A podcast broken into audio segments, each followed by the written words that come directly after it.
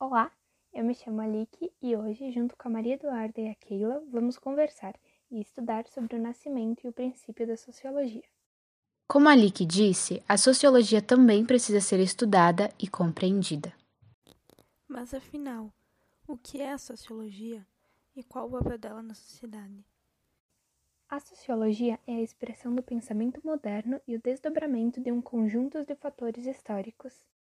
A mesma busca entender a vida social humana, dos grupos e das sociedades. Dentro desse método de estudo, a sociologia abrange um amplo aspecto de observação do mundo social, abordando tanto acontecimentos individuais quanto os de escala global. A ideia de uma ciência voltada para o estudo da sociedade surgiu no século XIX, tendo como mentor principal o filósofo francês Comte. Será que o Neri criou a sociologia? Com certeza, esse Comte não é o Neri. Comte entendia que os estudos sociais deveriam ser pautados como os estudos das demais matérias das ciências naturais. Seria por meio do método científico que as normas e as regras gerais dos fenômenos sociais seriam entendidas, o que nos daria o poder de intervir nos problemas sociais, de forma a resolvê-los e eliminá-los de nossa convivência. A formação da sociologia contou com a participação de diversos filósofos e pensadores. Entre eles estava o excelentíssimo Jefferson Oliveira. Mentira, gente, mas quem sabe, né? Um deles é o Comte, já citado anteriormente.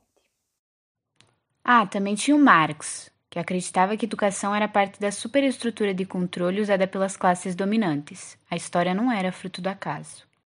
Já o Emile Durkheim preferiu que a partir da análise empírica, a ciência social poderia elucidar diferentes aspectos da sociedade.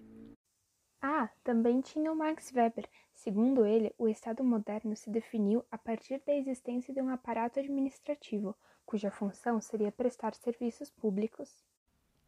Já acabou? Ainda não acabou, mas eu fiquei sabendo que tem um tio que comia tanto bacon que mudou o sobrenome para bacon. Vocês acreditam? A história do bacon não sei, mas Francis acreditava que o século XVII nortearia o esgotamento do pensamento religioso, em razão da legitimação da dúvida metódica, e consagraria o conhecimento objetivo, fundado na razão científica. Tem os filósofos, os pensadores e também os sociólogos. Para o sociólogo, as desigualdades sociais possuem diversas causas geradoras. Em determinado campo da sociologia, esse fator está relacionado à luta de classes, à disparidade entre aqueles que possuem o domínio sobre os meios de produção e aqueles outros que apenas dispõem da sua força de trabalho. Voltando ao Comte, ele se dedicou a compreender a evolução da humanidade com base na lei dos três estados: teológico, metafísico e positivo. No estado teológico, a sociedade seria guiada pelas crenças e tradições religiosas. O estado metafísico foi definido pelo protagonismo dos indivíduos e pelo desprendimento deles das tradições feudais. Já o estado positivo teria sido representativo do surgimento da ciência moderna, do uso da razão científica desenvolvida por Nicolau Copérnico, Galileu e Isaac. Abordando o um novo assunto, a socialização significa o processo pelo qual o indivíduo se torna um membro ativo da sociedade em que nasceu. Como disse o pensador Vilmar em uma de suas famosas aulas de sociologia, mesmo com pouca idade, já somos um número na sociedade. Ai, gente, eu já não lembro de mais nada. Alguém fez resumo? Resumindo, a sociologia é a ciência que estuda a sociedade e os fenômenos que nela ocorrem, sejam eles culturais, econômicos ou religiosos.